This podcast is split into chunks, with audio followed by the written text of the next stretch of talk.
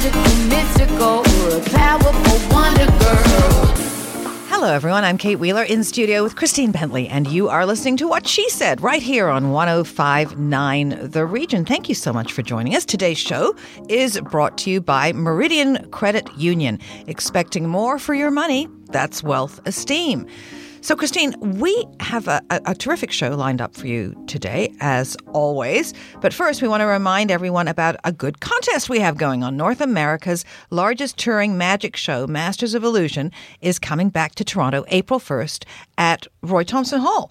So, if you love jaw dropping grand illusions, we have a bunch of family four packs to give away. Each is valued at $240. So, go to whatshesaidtalk.com and click on contest to enter. And no, Christine, you can't enter.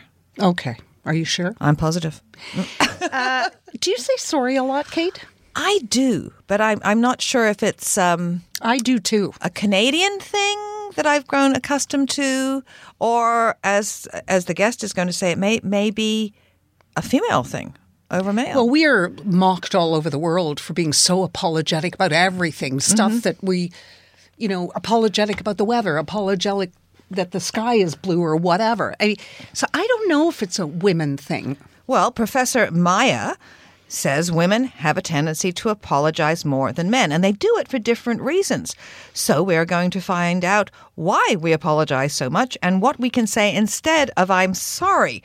I can think of a couple of right choices there, but probably not live on the air. So you'll have to stay tuned to find out. What do you do when you can't define why you're not at peace? Hmm. Former international model Melissa Pallister is going to tell us about her new book called EmpowHer From Runway to Runaway. And it's about what happened when she decided to switch career directions. Melissa found out that she had been suffering from postpartum depression. And she'll be here with some tips for families going through exactly the same thing. Now, we're also going to be talking to a Toronto woman who was recently diagnosed with non alcoholic fatty liver disease, just five years after her husband was. Now, the scary part is, in most cases, NAFLD shows no symptoms and you can be living silently within you. So, Dr. Hemant Shah from the Toronto General Hospital will also be here to tell us who is at risk. And according to a new survey conducted by the Canadian Liver Foundation, a whopping 56% of Canadians do not know that non alcoholic fatty liver disease could lead to liver cancer, the need for a liver transplant, and even death. Ooh, pretty scary.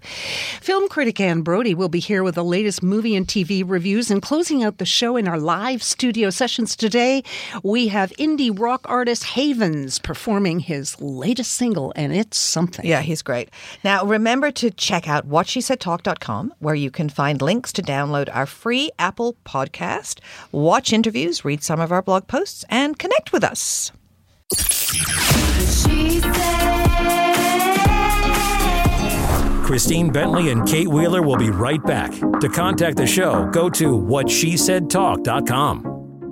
Meridian, how can I help you? I heard you're offering a 1.98% two year fixed mortgage rate. Yes, sir. So for each year, I only pay 1.98%? That's right. You only pay 1.98% for each year. Okay, I want to lock it down right now in case this is a joke. It's not. You can apply at meridianmortgages.ca or visit a Meridian branch. Wow, that's easy. Meridian, innovation that works for you. Rate subject to change without notice. Some restrictions apply. 1.98% APR assumes the typical example of a new mortgage. This is 1059 The Region. Well, according to a new survey conducted by the Canadian Liver Foundation, 56% of Canadians do not know that non alcoholic fatty liver disease could lead to liver cancer, the need for a liver transplant, and even death. Joining us today to help spread awareness about NAFLD or NAFLD is Dr. Hemant Shah from the Toronto General Hospital and Melanie Braga. Welcome to What She Said. Thank you for having us. Thank you. Okay, so NAFLD, uh, non alcoholic fatty liver disease, affects more than 7 million Canadians, adults to children. So it happens when too much fat is stored in the liver of someone who drinks little to no alcohol. Now, Melanie, you're from Toronto, Yes. and you were recently diagnosed um, with the disease five years after your husband was diagnosed with the same disease. Did you ever think that this would happened to you or to you both? No, and and part of the diagnosis was shock. Like, how could I have let that happen to me? Because I was so aware of how my husband got diagnosed. So it was um, it was shocking to everyone that it occurred to me too. How did he get diagnosed? Um, well, he already has uh, another liver disease called Okay. Wilson disease, which is a hereditary disease. Um, so it was part of his um, annual checkup, and it came up in uh, his blood work. Well, I, I'm already in shock about 7 million Canadians. I mean, it could be more. I mean, I could have it. You could have it. I mean, how do how If there's no symptoms, it's one out of 5 people. That's in that's crazy. Um how, how would we know? Is there a test? So it is the most common liver disease in the world, in all likelihood. Uh, in Canada, we think 20 to 25 percent of people have fatty liver, but in some jurisdictions in the United States, that might be 40 or 50 percent. There are no symptoms, and there is no specific test, which is often why it's difficult to diagnose. But the most common way that I think people are being diagnosed is if they have an abdominal ultrasound ultra- that includes their liver, often for some other reason, a bit of pain, discomfort. And then on the ultrasound, it's discovered that there's fat in the liver, and that makes the diagnosis. Well, do you think given the high incidence that that should be part of a physical? Because I, I'm not sure what the treatment is. So I think that you make an excellent point that there needs to be more awareness about it. I, I think I would make the point that the, the fat in the liver is no different than the fat that people accumulate in other parts of their body. Typically, for most of us, myself included, it's the abdominal fat that we get uh, as we get older. So I think the way to think about fatty liver out there is that it's part and parcel of, you know, the the lifestyle choices that we make and the metabolic risk factors we accumulate as a result. Okay, so but but when most people think of liver disease, you think of alcohol as the as the only only Cirrhosis. factor. Um, but instead of food or maybe inactivity, so so who is at risk? we are all at risk, and especially individuals who are overweight, who have an elevated body mass index. They would be the group that's at highest risk. Uh, for example, if diabetics, diabetics would probably have a risk of about 80% of having fatty liver. So it, it goes along with a lot of the other lifestyle uh, metabolic diseases that are out there. So, does it have something to do with diet and exercise? not not just BMI. Yes. So the the belief, and and we're not really sure what causes fatty liver uh, on such a broad scale, but it likely has to do with what we eat, and probably most to do with processed sugar and carbohydrate intake. Sugar really is bad. I think so, and I, I think that's why we've seen on the most recent Canada Food Guide update that there's been a move away from a lot of carbohydrate consumption.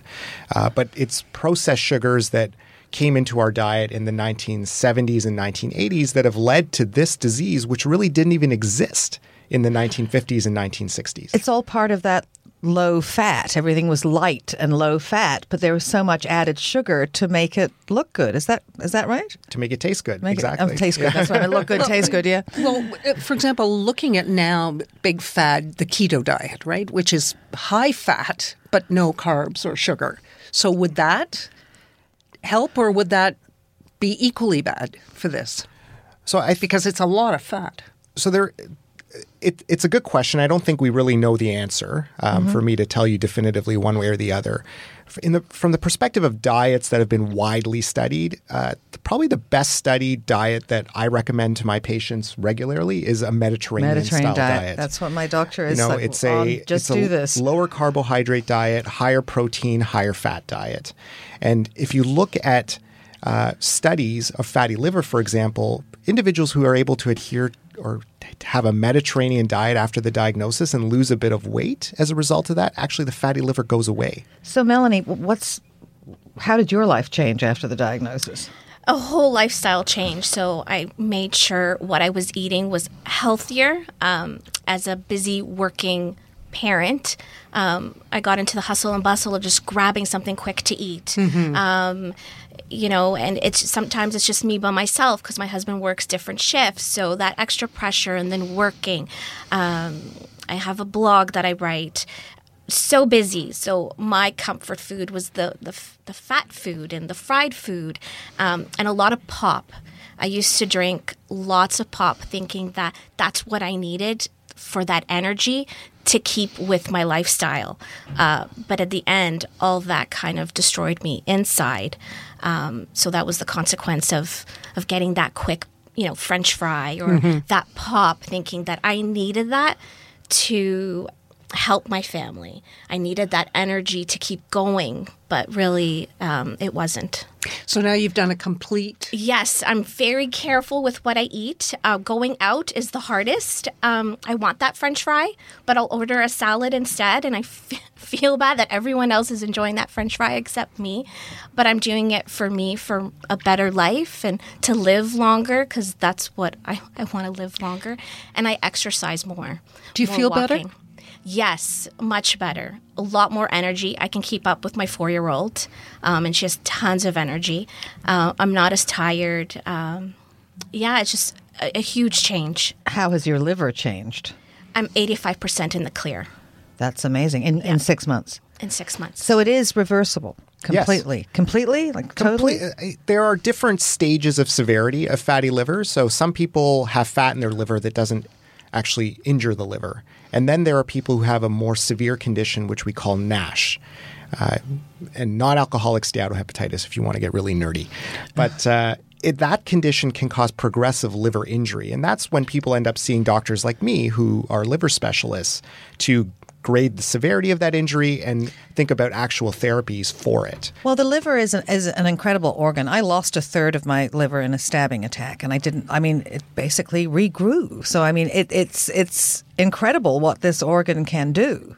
Oh, it's it it's a stem cell rich organ. So the story I tell, or the the the the, the interesting anecdote about the liver I usually tell my patients is if for people who donate their livers to someone else for a transplant, sixty percent of their liver gets taken. It grows back in six weeks. See, as I know now, I have sometimes I have an ultrasound, and they go, "Oh, you have a scar on your liver." It's like, yeah, that's nothing to worry about. That's just where it was like cut out. So, but it has it has grown back, so it's it's good. So March is Liver Health Month, and the Canadian Liver Foundation is urging all Canadians to find out if they are at risk of non-alcoholic fatty liver disease by visiting liver.ca uh, slash check your engine, and you can take an interactive quiz and receive practical tips to better your liver health every day. What would you say people should say to their doctors if they're concerned? I think if people are concerned, they should have a conversation with their doctors about what are some simple changes they can make in their lifestyle to improve their liver health. I, simple things that people can do is cutting out the snacking at night. That's a killer. Uh, Why? you know, why? Why? At, why I at love night? snacking Because- at night. snacks at night are usually high calories, lots of sugar. That's when I have my chocolate. And you're going to sleep afterwards. So they all get Oh, converted so you're to not fat. burning it off. Yeah. Um, the other thing I would recommend is uh, coffee. Coffee is good for the liver. Good Yay, for prevention Christine, there of you go. cardiovascular disease. How about wine? I, I I would say in moderation, uh, a bit of wine is okay as part of an overall healthier dietary lifestyle. Mm-hmm. The, uh, the, the key word there is moderation. I know. I know. Mm-hmm. Your idea of moderation and mine might be very different. And maybe most importantly, make sure you have a primary care provider that you see regularly that does that keeps tabs on you for things like diabetes, high blood pressure, because all of these diseases go together with fatty liver. So Melanie- if you had fatty liver, would you have high blood pressure? You may, but if you have high blood pressure, you have a high chance of having fatty liver. Okay, Melanie, what would you like everyone to know? To get themselves checked, it's very important to do the physical um, and ask the doctor to check the liver. Uh, it never hurts. Like fatty liver can be prevented also, so make better, healthy choices. That would be my advice. Well, Dr. Hemant Shah and Melanie Braga, thank you very much for uh, informing us all today. Thank, Thank you.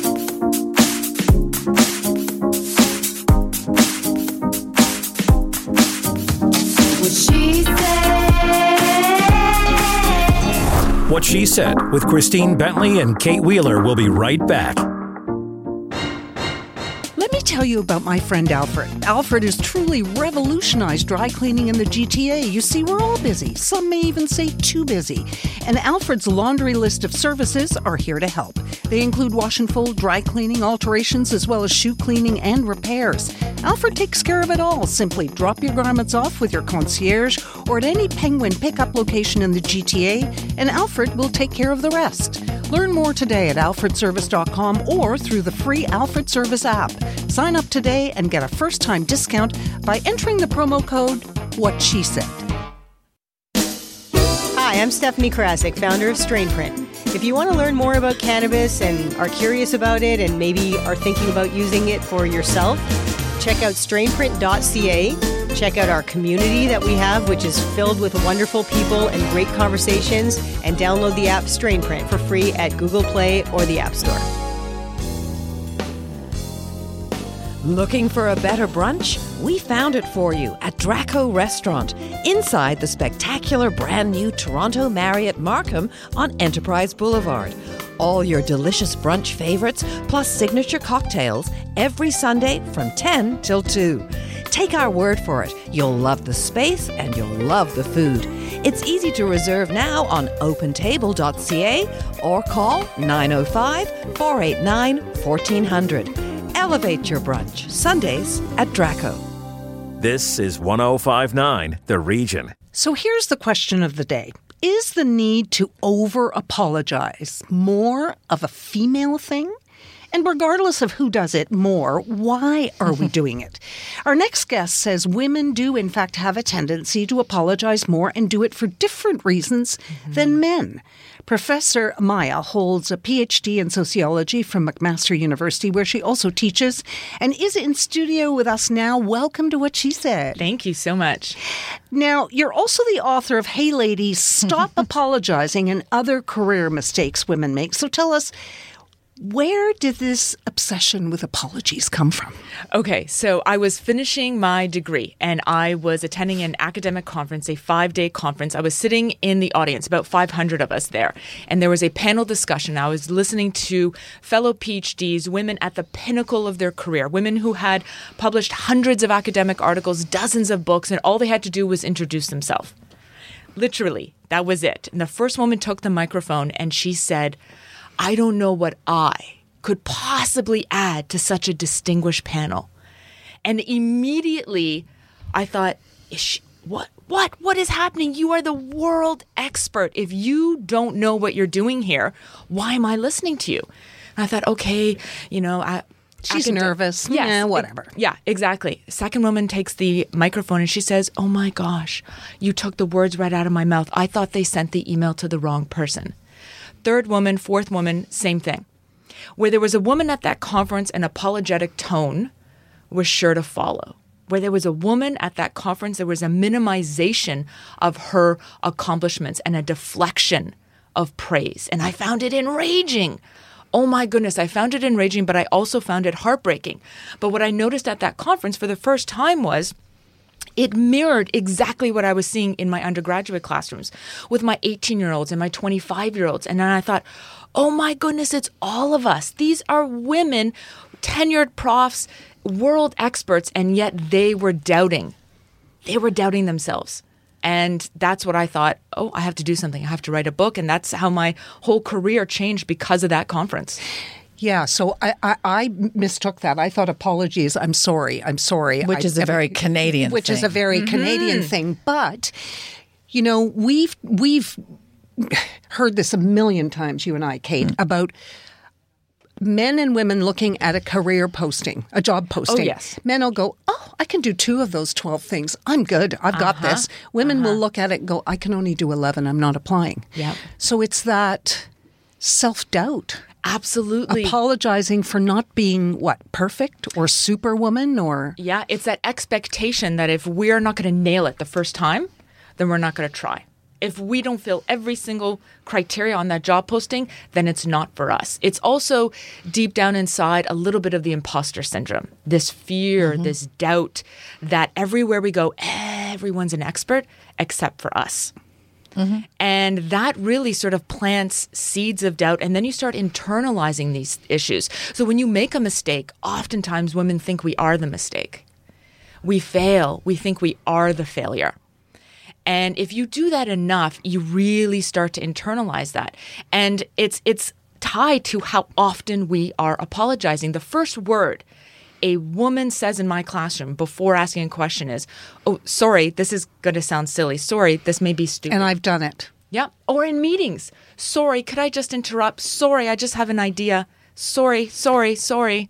Could this could this stem from childhood where someone was made to feel wrong when they were young and and or maybe fear of punishment because they think they got something wrong? Uh, absolutely. A lack of confidence can stem from a lot of different things. Early childhood experiences, overly critical parenting behaviors, uh, childhood trauma can impact that. But then you get into the classroom setting, and it can be impacted by your teachers who are more likely to call on boys than they are girls. Which is why I sent my daughters to all girls schools. Mm-hmm. But I didn't want them to, to feel that way. Yeah, but it's also about a lack of representation in every single thing we see on media, in books, in children's books, in movies, in commercials and brochures. It's like everywhere you go, you see a representation of a powerful man.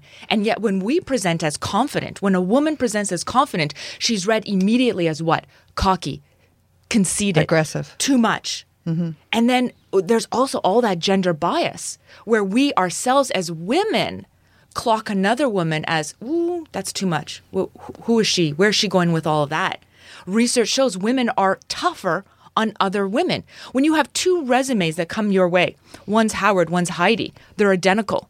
The women interviewer is more likely to hire to hire Howard because Heidi seems a little too much right? And so we have to recognize that bias ourselves so that when another woman presents as confident, we start thinking, yes, how can I get some of that? How can I learn from her? So how do we get past this feminine modesty and, and learn to acknowledge our own accomplishments? Easiest tip say thank you.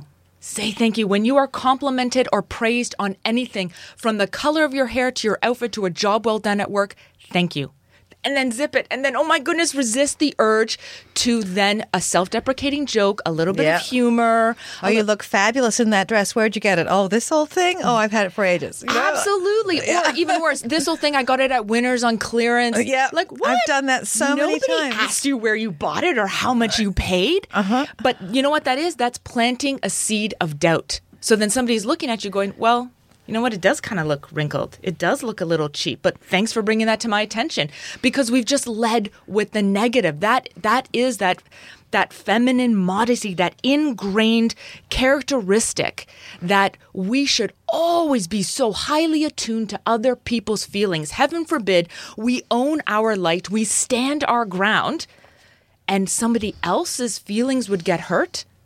And I don't want that for me. I don't want that for my daughter or my undergrads or any woman listening. I don't want us to dim our light because somebody else's feelings may be hurt. So let me ask you this. We all love our children. Mm-hmm. So if we have girl children or boy children, whatever, we don't want them to apologize for anything. Yeah. What are we doing subconsciously without even knowing that we're programming them for this? Because it does, mu- it must start at home or it must be fed at home or reinforced at home. Absolutely, it's fed because from a very early age, our young girls are taught to be humble, just be nice, just get along, just share, just don't hurt anybody's feelings. And there's a really big difference between over apologizing, where it becomes insincere and we're just throwing away our confidence with every needless, useless apology, versus apologizing when it really, truly matters, when you have inflicted harm, when you've hurt somebody.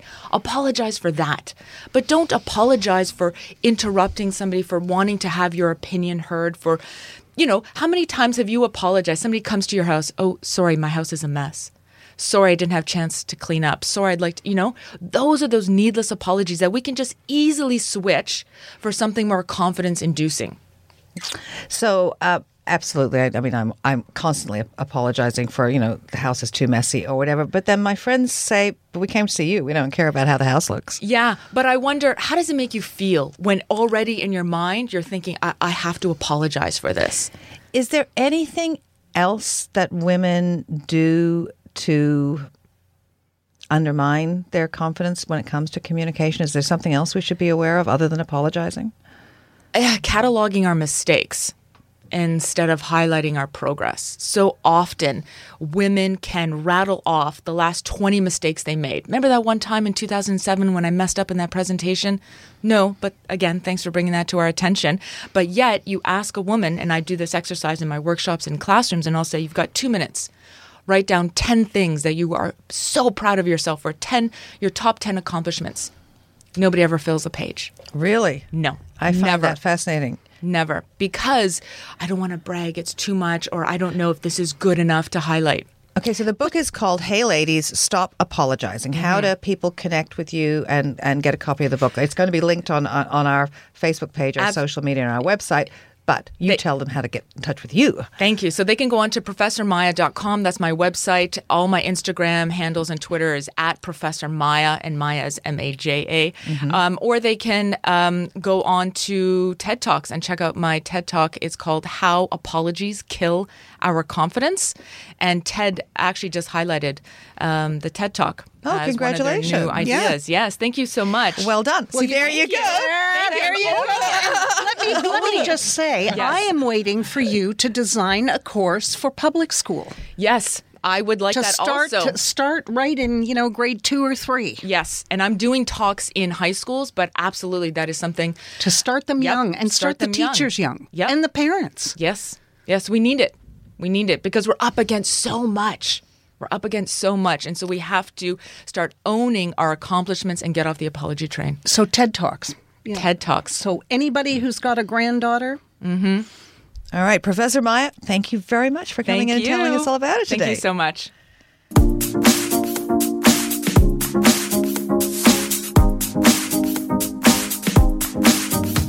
What She said. What She Said with Christine Bentley and Kate Wheeler will be right back. Meridian's three year escalator GIC can help you save for a bucket list trip. In the first year, earn 2% interest. In the second, 3%. In the third, 4%. Those escalating savings could be the difference between this trip and this trip. Visit a branch or meridiancu.ca today to get started. Meridian, saving for a better life while living your best life. That's wealth esteem. Terms and conditions apply. Have you met my friend Alfred? He's revolutionized dry cleaning in the GTA. You know, we're all busy. Some may even say too busy. And Alfred's laundry list of services is here to help. Wash and fold, dry cleaning, alterations, as well as shoe cleaning and repairs. Alfred takes care of it all. Simply drop your items with your concierge or at any Penguin pickup location in the GTA, and Alfred will take care of the rest. Learn more at alfredservice.com or through the free Alfred Service app. Sign up today and get a first time discount by entering the promo code What She Said. This is 1059 The Region. Well, Saturday night at eight o'clock, I know where I'm gonna go. I'm gonna pick my baby up and take her to the picture show. Well, joining us now for Saturday night at the movies is film critic Anne Brodie, and it has been quite the week. and in celebrity news, Felicity Huffman and Lori Loughlin are in a lot of trouble. and likely only the tip of the iceberg. This is what surprised me that there's only two Hollywood celebrities on this huge list of 62 people or something Mm-hmm. who cheated for their children's easy access into Ivy League schools. and that included in things LA. like doctoring. el- doctoring sats, photoshopping their people on athletes' bodies. Yeah, to get the to get the empty spots. Um, Yeah. uh, for the And of course- scholarships, for the sports scholarship spots. And the irony is that um, uh, Lori Loughlin's one of her daughters. She paid five hundred dollars for each. but not five hundred dollars. Five hundred thousand A dollars. a bit of a difference. Um, and the daughter, Olivia Jade. Olivia on- Jade Giannulli is like social media star in her own right, boasting 1.3 million followers on Instagram. Although I noticed that she has deactivated comments off on her Instagram after people were chiming in. Oh, so you don't care about school, you don't want to go to school, and you've taken a spot of somebody who really does the ultimate white privilege move, right? No so she's worked for uh, Amazon Prime, for Direct Club, Smile Direct Club, you know, the Invisalign things. Oh my Yeah. goodness Yeah, gracious. I- like she needed. Shocking. And she wanted to crew. She's never crewed in her life. She's no, not she an wanted to go to the crew parties. Yeah, that's what I wanted. because you know, you know, you guys, I'm not interested in school. So what what's this going to do to uh, both their careers? Are they toast? Lori Loughlin is in a an incredible two very successful Hallmark film series. One shoots in North Bay, and she was up here, so she had to return to face some music. I don't know. In her case, I don't know. Felicity Huffman, Huffman, an Oscar winner, And why isn't William H Macy charged? Her husband. and and yeah, that's an odd thing. Well, I'm not. I'm. so uh, the other shoe's going to drop there because they kept on referring to uh, telephone calls that were taped with a cooper, you know, a witness who was cooperating. It couldn't be him. Well, it might be the daughter. I mean, you know, the, the, the and the daughters all knew. They all knew what was going on. Everybody knew. It's really vile. Okay, let's move on to uh, movies because that's there'll probably be like more breaking news news on that one. So, National Canadian Film Day is just a month away. It's what does that mean? Day. We've talked about it before. It's one day set aside on the calendar year where all the theaters, all all mostly all libraries. There's 800 films being screened across Canada. Libraries, old age homes, um, military bases, embassies overseas, where people can watch Canadian films for nothing. Oh, good. It's great. You can just walk to your local library, pull up a chair, and watch, and it's all day long. It's so exciting. It's my favorite thing. Plus, students, and it's going to be on the blog. It is on the blog. Students can sign in to watch on their computers from home, and regular folk, there's instructions as to how to watch it on normal media like TV and streaming. Okay. So it's a great time. What about Ghost Town Anthology? Oh, that's so good. Is it? Oh, wow. It's Denis Côté. He's a French Canadian director, and he made one of my very favorite films, Bestiaire, which is a silent, no no words in a animal on a farm where you just look at the animals. You'd like it. Uh, maybe you'd like it, Kate. But it's very moody as well. Um, so this takes place in a small Quebec town where people are starting to die. And all these masked people show up on the edge of town wearing like corn husk masks. Terrifying. Everything is seen through a blizzard. So more and more people show up. And I don't know if I can tell you this is a spoiler, but just let me tell you, it gets you so in this groove of somber, philosophical, what is life? Okay. What about Yeah. w- a woman at war? Oh, yeah. Let, let me get this straight. Haldor Gerhardt's daughter Okay. stars in a role that really, if you break it down, in four roles, she plays uh, an eco warrior who goes out into the mountains of Iceland with her bow and arrow and knocks out the electric grid as a protest. And of course, she's eluding every kind of official force that's after her, including the FBI. And she hides in animal carcasses, she climbs into caves. And she keeps doing it, and she's not caught. At home, she's a yoga teacher and choir leader you know, lovely girl in town. and and then she also plays her twin sister who shows up when she's thinking, "Oh, you've always wanted to, uh, to adopt a child. Here's your chance." And her fourth iteration is a musical band playing her conscience that shows up from time to time judging her. Okay. And what about Idris Elba? He seems very busy. Yeah, he is very busy. He's he's um, directed Yardie, a new series that's out, but it's not that great. Uh, and he's replacing um, Will Smith in Suicide Squad, which will shoot here in Toronto. Yay! Yay! And, but he has this charming series called uh, Turn Up Charlie.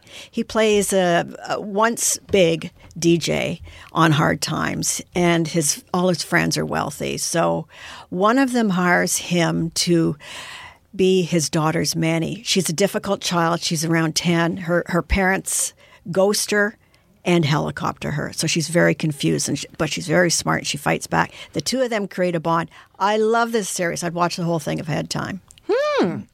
Well, you have more movie and TV reviews, as you mentioned, up now on whatshesaidtalk.com. But we are now going to listen to an interview that you did with the star of Woman at War. Now I'm going to try to say this Halldóra Geirharðsdóttir. Okay, we'll do that. Let's take a listen.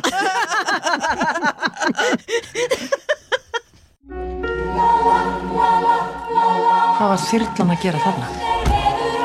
Þú verður að stoppa núna. Við verðum að klára Nei, planið. Sko. Við erum líka síðasta kynnslóðin sem getur brugðist við og stöðvað hernaðin gegn móður jörð. Your character is a warrior, a total inspiration to women everywhere, to everyone, but particularly to women. Here she is making a stand, doing what she thinks is right at great, great peril. We all have an activist inside of us, but that isn't active, you know. So in that sense, she's yes, she's very like inspiring. This character, she actually plans it and does it. Everything we have in our minds. And the director Benedict, uh, he told me many years ago that what he need, would need to do, and then he da da da da da, and told what actually Halla is doing in the film. I need to go and I ha- have to take out the highlight lines, and I have to da da da da da. And if you come, when you come back, Dora, and you don't find me, it's because they are looking for me, and I'm, you know. So he's, uh, for me, it's like. Um, um, he couldn't do it because he had family. He didn't want to offer his life because he has family. So, as a filmmaker and a author and a director, he put it into a story. So, uh, yeah. So, so for me, it is like, uh, how do you find the way for your activist to become visible or to get active? And I really think Benedikt managed with this film. That's incredible. So he had this whole plan in mind, and now he's transferred it to your character who has a whole plan in mind, right up to the point of what does she do to make a sudden escape? Does she get in an animal carcass? Does she get in a cave? Does she run? Mhm. It was breathtaking. So the film went into this, uh, was used like to help the uh, awareness of uh, how important untouched nature and how important it, it is not to let big industry rule our decisions by showing us some money that is so tiny little money for them. And but for a farmer that has never had any money in his life this this amount of money becomes so big. But what happened is that because Iceland is really split up to uh, um, we can say right, left, or we can say green, not so green, or we can say uh, um people that believe in the workers' uh, way to do things and others that want to be more phil- philosophical about things or something. You know, it's always like this dualism about things. Uh, the, the film is actually would be very great to show to start a dialogue a real dialogue about it but it was used in one direction and it meant that many people don't want to see the film in Iceland because when you put when you start a conversation like this it is very important that you walk kind of like softly up to people. And and I think if you want to get true message through you have to tell a good story so people want to listen and open up and then you send in the message and this is how you do what you do as a performer in the theater. You make people like you or laugh or da da da. They start to relax. And then you like zoom, to be or not to be you know. Then you go for the deep thing and you and you, and the audience sits there crying. They will not start crying until unless you make them open up or trust you in the beginning and start to relax. And this is a little bit what we failed in Iceland even though the course was very good because it was about something that was like like parallel to the film. But in in the bigger scale it was too fast. We should, if we want, really wanted all 300,000 Icelanders to see the film, we should not have taken part in this this war. Don't you think it's strange? That is really strange. Yes. is so ironic. Yeah, it's so ironic. Who would have thought? Yeah, because the ones that do agree, they've already seen the film. But the ones that do, do not agree and the ones we want to go into dialogue with, they don't come to see the film. So this is. Um, So they don't mind if their country's completely changed. No, they they just have another mindset, and and we have to like the farmers. Yes, yeah. So so you really have to. You cannot say that they are. Uh, you can say they they haven't be, been educated about global warming. We need more education about global warming so that people understand.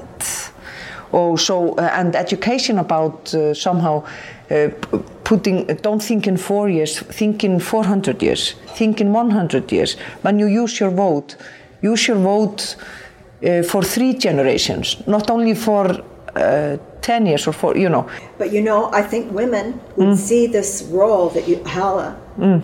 and be inspired by her and be won over. You Mhm. know, start with the women. I mean, Mhm. those images of you Mhm. with the bow and arrow and the Mhm. grid falling Mhm. is just sensational. Mhm. You know, women, you should get a, a, a, together women to see this film. Mhm. And then maybe their husbands another time or, or the men in their lives or whatever. Because women would be inspired. I know they would.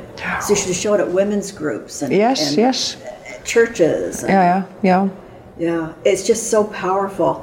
Um, and it's ironic for us, I mean, look, to think that Iceland is under siege like that. Yes, I think there's no place on earth where there isn't somebody that has sees uh, opportunity to make a fortune there. You know, no And matter follow what. the money, right? Yeah, follow, the, money. Yeah. Thank you.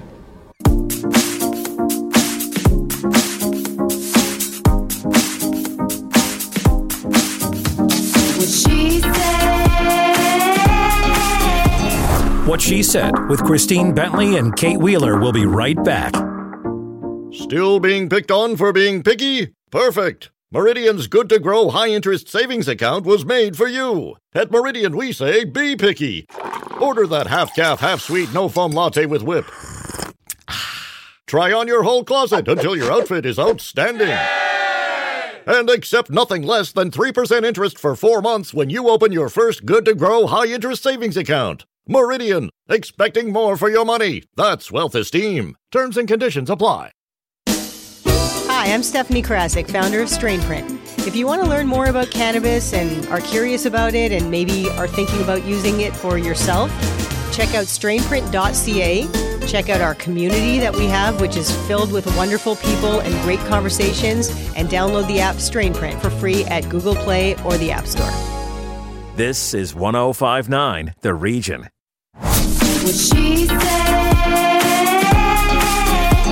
She's powerful, wonderful, honest and lovable. Now back to What She Said with Christine Bentley and Kate Wheeler. Joining us now in studio is former international model Melissa Pallister, who has a brand new book out now called EmpowHer From Runway to Runaway. And she's here to tell us all about it. Welcome to the show. Thank you. Thank you for having me. Now, you're a full time mom and you're an entrepreneur. And by the age of 15, you were living out your dream of international modeling. You traveled the world, you partied with celebrities, worked with some of the best in the fashion industry, and kept going at a high pace for nine years. Tell us what happened when you decided that maybe it was time for you to shift directions. I was laying on a beach in South Africa and uh, kind of ending my career. Decided to come home and uh, get married, have children, and start the next chapter of my life. Um, and through that, uh, ups and downs, of course, of marriage, uh, divorce, uh, four young kids, um, really finding how to get my voice and uh, be a woman uh, on my own. So, how did postpartum depression play into all this? Um, so I didn't really realize that I had postpartum depression, of course, until I was out of my marriage. Um, my father passed away uh, the same week that I got pregnant with the fourth uh, little gift. So once that happened and some things started unraveling for me, uh, I started to realize that I was suffering with postpartum depression. What triggered that thought? I was just very out of character. I remember at the one point that I actually said it out loud. I said um, to my partner at the time, I'm sad and I'm crying all the time. I think I'm depressed. So, what did you do then? Did you try to fix it yourself or did you go and seek help? I sought help. I went uh, to start counseling, and that helped a lot just to put things in perspective. I think if somebody, um, somebody just needs to tell somebody sometimes, and that's exactly what happened. And she said, I think at this point, uh, yes, you are depressed, and we need to get you some help. So once I started practicing mindfulness and going to um, counseling, paying attention to my feelings, um, things gradually started to improve. What role did your experiences in the fashion industry um, sort of make it worse or make it better or, or help you to empower yourself? Uh, well, from being on my own when I was 15, I mean, that's pretty empowering. Um, at the time, I didn't realize, of course, how empowering that was. Learning to do things for myself, on myself, I'm as accountable, but also to the level of competition. Um, there was things in the fashion world that definitely didn't help my mental harmony uh, that would later show up as PPD. I don't. I don't understand the connection there because I can understand that there's lots of aspects in in the fashion world that could cause mental health problems, um, particularly with self esteem, body weight, that kind, body image, that kind of thing.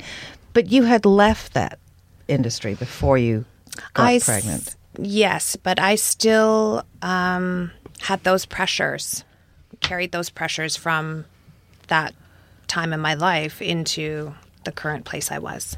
So, what prompted you to start the EmpowHer project? Uh, slowly but surely, I was, you know, posting a few things online that just resonated with me about empowerment or stepping into your own. I had started a business on my own.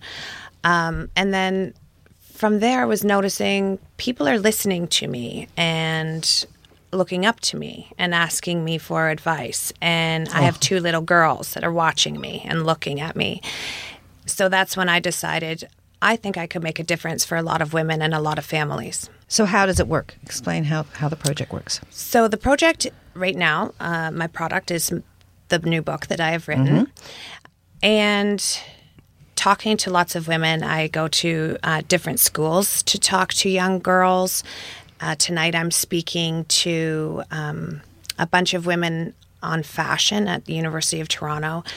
I just keep encouraging through my social media platforms, and lots of people send me private messages, and I hope I'm sending them the right Mhm. information just to get them. Sometimes it just takes someone to believe in you, and that's what's happening. Yeah, I, I, I think there might be, especially in this age of shaming with social media, people who would say, "Well, look at you. I mean, you're gorgeous. You you have no body issues. You've got this perfect life. Right. Um, you know, what's your problem? Like I've got real problems, sort of thing. You know, um, but you're able to surpass that. So what what is it that's relatable about you? So I don't carry the shaming um, that I think that I did as a child. I'm okay to sit on social media and say, you know what, I I had depression and I was suffering, and just because I have this body and I seem to look perfect doesn't mean that I'm not experiencing emotional issues. Tell us, um, give us a few of your thoughts, maybe your your tips, your techniques. I guess maybe be the right word about. You know, we hear a lot about women who are trapped in the "I can do it all" cycle, and then they realize they can't do it Mhm. all, nor should they have to do it all. So, how? What are some of your techniques for for realizing that you're trapped in this cycle, and how do you get out of it? So I was definitely one of those women, uh, high levels of perfectionism, and that I could do it all and keep an immaculate home, look immaculate, and have great kids. And once you start practicing mindfulness um, and really looking at things and the way that you talk to yourself, slowly you can change that voice in your head. I think, and that's what it what it boils down to is you know what the laundry can wait. No one's going to die because I haven't got that finished yet. And if I need a break, to take a break, and that's what I tell women. Um, I encourage them to have some self compassion and do the things that they love to do. Because self care, I mean, a lot of people think self care means going for mani pedi or a massage. That's not what it means at all. I mean, laying on your bed for ten minutes doing a meditation. So, and mindfulness. Explain explain to those who don't really understand what mindfulness is. Exactly what. So listening to yourself, really honing in on what um, your your body needs or your mind needs. Um, if it doesn't feel right, you don't have to do it. Uh, just getting fine tuned on who you are. I think we live in a society where it's like, you know, we're supposed to be this way or this way or this way or this workplace calls for us to be this way. And everybody is different. And a lot of women have trouble saying no. Christine has trouble saying no. Moms, especially. She will go above and beyond and say, Why didn't you just say no to Mhm. hosting that function or doing that? Just because I think a lot of it is responsibility and and, and, and, and guilt for women that they should be able to do it all. Guilt is a huge one. You know, it control it can control your life. Yeah. I think also, uh, I think there is a single mom syndrome too, because Mhm. I was for a, a long period. And I think there's something about that. So you rise to the occasion and you never drop down. You never Right. draw, you never Yeah. pull back again. You know, Right. you're always sort of Addicted to um, saying yes. Yes. Yeah. And I don't, s- I don't see a lot of men who have that issue. No. No, there you go. See, There you no. it's as easy as that. So this has changed your life and a lot of other people's. Yeah. Well, we should tell people how they can connect with you online and get a copy of EmpowHer from Runway to Runaway. How does that work? So they can contact me through Instagram. Uh, the EmpowHer Project is my name. Um, and I can also give my um, email address, melissa melissapallister at gmail.com. And the book is empowherbook.com. Well, this is amazing. Yeah, it's Uh, it's an interesting topic, and we're glad you're well. Thank you. How old are your, all your kids now? 12, 11, 9, and 6. Oh, you've got a way to go. Yeah. Oh, you! Oh, she's got a whole lot of teen years to go through. exactly, all at once. All those hormones, Right? Yeah, They're starting. yeah, exactly. Thank you for having me. This is 1059 The Region. Meridian's three year escalator GIC can help you save for a bucket list trip. In the first year, earn 2% interest. In the second, 3%. In the third, 4%. Those escalating savings could be the difference between this trip and this trip. Visit a branch or meridiancu.ca today to get started. Meridian, saving for a better life while living your best life. That's wealth esteem. Terms and conditions apply. Hi, I'm Stephanie Karasik, founder of Strainprint. If you want to learn more about cannabis and are curious about it and maybe are thinking about using it for yourself, check out strainprint.ca. Check out our community that we have, which is filled with wonderful people and great conversations, and download the app Strainprint for free at Google Play or the App Store. Let me tell you about my friend Alfred. Alfred has truly revolutionized dry cleaning in the GTA. You see, we're all busy. Some may even say too busy. And Alfred's laundry list of services are here to help. They include wash and fold, dry cleaning, alterations, as well as shoe cleaning and repairs. Alfred takes care of it all. Simply drop your garments off with your concierge or at any Penguin pickup location in the GTA, and Alfred will take care of the rest. Learn more today at alfredservice.com or through the free Alfred Service app. Sign up today and get a first time discount by entering the promo code What She Said.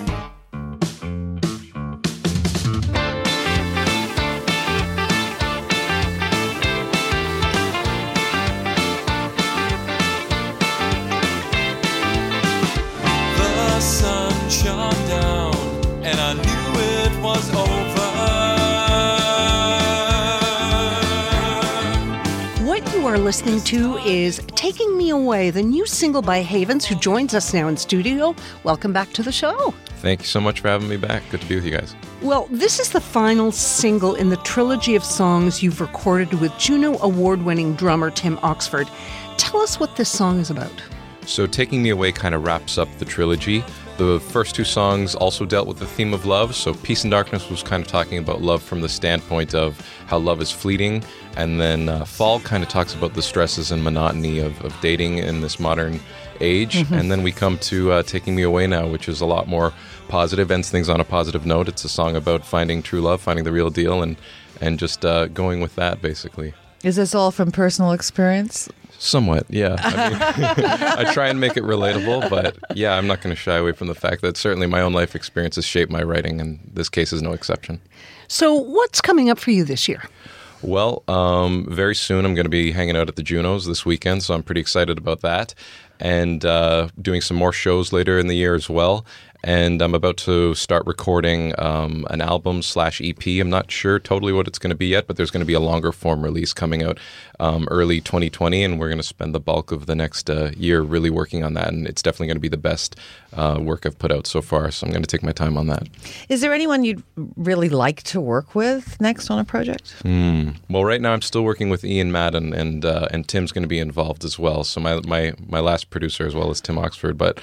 Um, yeah, I mean, there's a lot of producers that I really admire. Um, uh, Stephen Street is one fellow who's produced a number of artists that I really like, like like the Smiths and Morrissey and Blur. Yeah, those aren't Um, bad names at those all. Those aren't bad No. names. So that's probably the first producer that I always think of. But um, there, there's a ton that I could rattle off. But yeah, I'm, I'm open to just networking and working with everybody. That's kind of where I'm at in this early stage of my career. So I'm I'm totally open to that.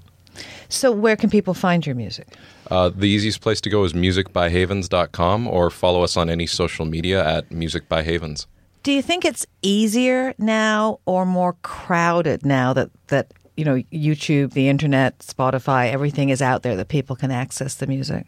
Yeah, it's um, it's it has its positives and its negatives for sure. I think on on the positive side, it's very easy for an artist to release music. You don't need a record label. You don't need all this mumbo jumbo around you. You can put it out yourself um, for relatively.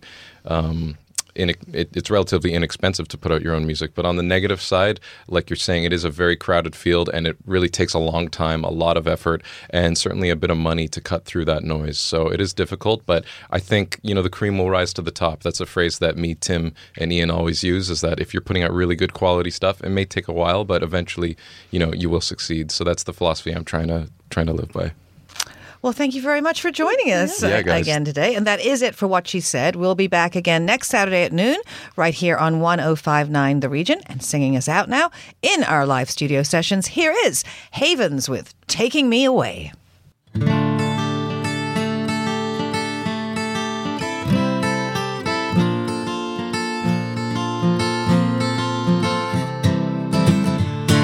The sun shone down, and I knew it was over.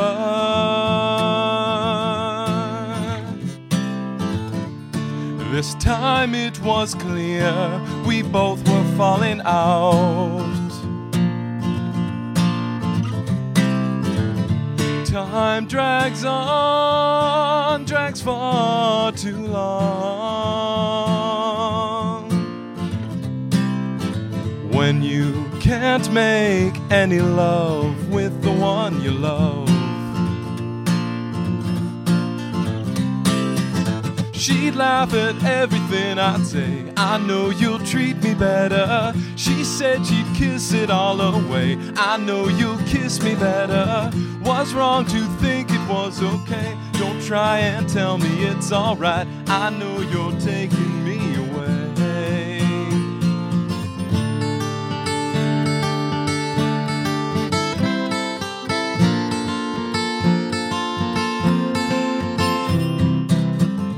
What's left is dead. Let's bury this old heart. Guess I just hadn't, hadn't earned it yet, baby. She'd laugh at everything I'd say. I know you'll treat me better. She said she'd kiss it all away. I know you'll kiss me better. Wrong to think it was okay. Don't try and tell me it's alright. I know you're taking me away. I know we both feel it. I know you're taking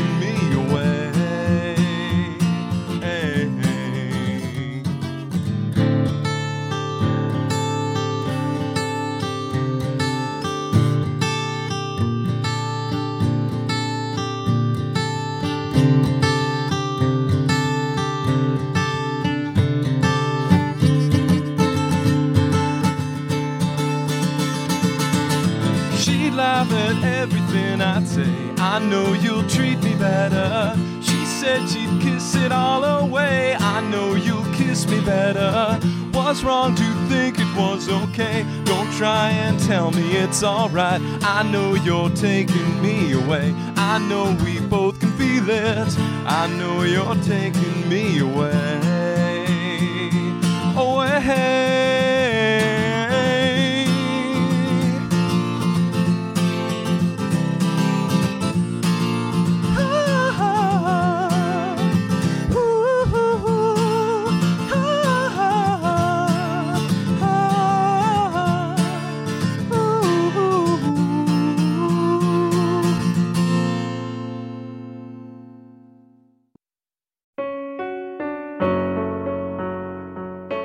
Hey, listeners, I'm Christy. And I'm Melissa, and this is Buried Motives, where we dig deep into the details of some of the most gruesome dirtbag murderers.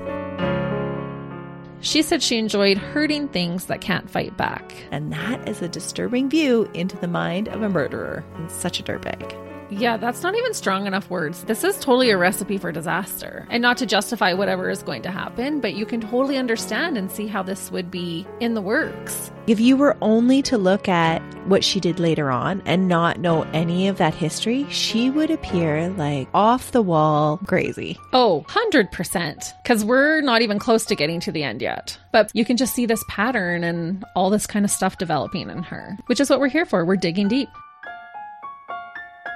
Join us each Thursday as we unearth the dirt bags that live among us and the motives buried there. Hope you join us as we exhume the truth. Come on a journey like no other, where you will discover many roads that will lead you to a happier, healthier, and more stress free life. And the beauty is, you don't need any vacation time for this adventure. The journey will come to you. Join Avery Rich on your very own journey into yoga. Along the way, she will demystify yoga poses and guide you into a yoga posture or short sequence, all in less than 15 minutes. You have nothing to lose but stress. The Journey into Yoga podcast. It's not for people who like yoga, it's for people who don't like yoga. Follow or subscribe on Apple Podcasts, Spotify, Amazon Music, or at averyrich.com. Another Sound Off Media Company podcast.